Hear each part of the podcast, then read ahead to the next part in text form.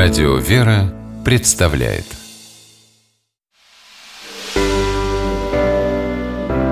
Семейные советы Екатерина Ильюшина, психолог, преподает в университете и воскресной школе. Считает, что доброта – это то, что может услышать глухой и увидеть слепой.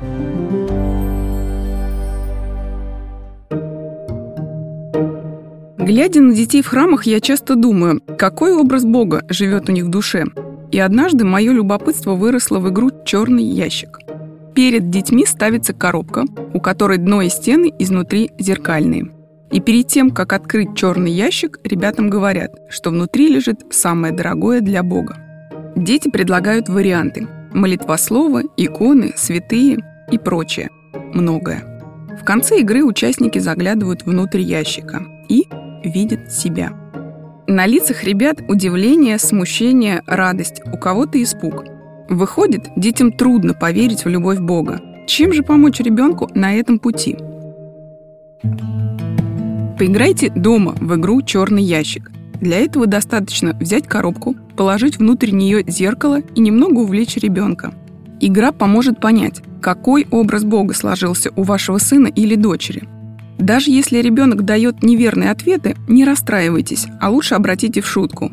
А еще было бы неплохо выяснить, как или под влиянием кого у ребенка сложилось такое мнение. Теперь, когда вы знаете об этом, вы сможете изменить ситуацию к лучшему.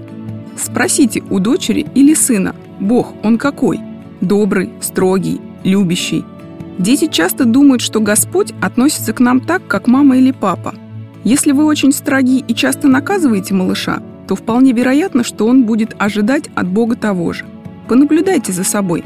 Как часто вы говорите ребенку «Бог тебя накажет», если не будешь слушаться. Таких фраз лучше избегать, потому что они искажают образ Бога в душе маленького человека. Получается, что Господь лишь тот, кого нужно бояться, а вовсе не тот, о ком говорит нам Евангелие. Постарайтесь не манипулировать именем Бога, Ваша задача – показать ребенку, какой образ Бога предлагает нам Священное Писание. Перечитайте вместе притчу о блудном сыне и побеседуйте о Боге и его отношении к людям, насколько он любвеобилен и многомилостив. В совместном чтении лучше проводить параллели с сегодняшним днем. Задайте ребенку вопросы. Как ты считаешь, почему младший сын ушел? Какими качествами обладал старший брат? Давай нарисуем словами портрет отца. Какой он в этой притче? Закончить можно размышлением или фантазированием на тему, могла ли история произойти в наше время. После этого еще раз спросите его, Бог, он какой? Вероятно, после совместного обсуждения притчи о блудном сыне ваш юный собеседник даст более развернутый ответ. Основная идея этой истории – дать понять ребенку, что Бог любит человека не за что-то, а по родству. Мы – родные Богу. Донесите до ребенка эту мысль и добавьте, что вы любите его просто потому, что он есть. Это хороший фундамент для любых будущих отношений. И, конечно, обнимайтесь чаще. Говорите детям ласковые слова. Прощайте их. Из ваших добрых отношений вырастет ощущение нужности вам, а значит и Богу. С вами была психолог Екатерина Ильюшина.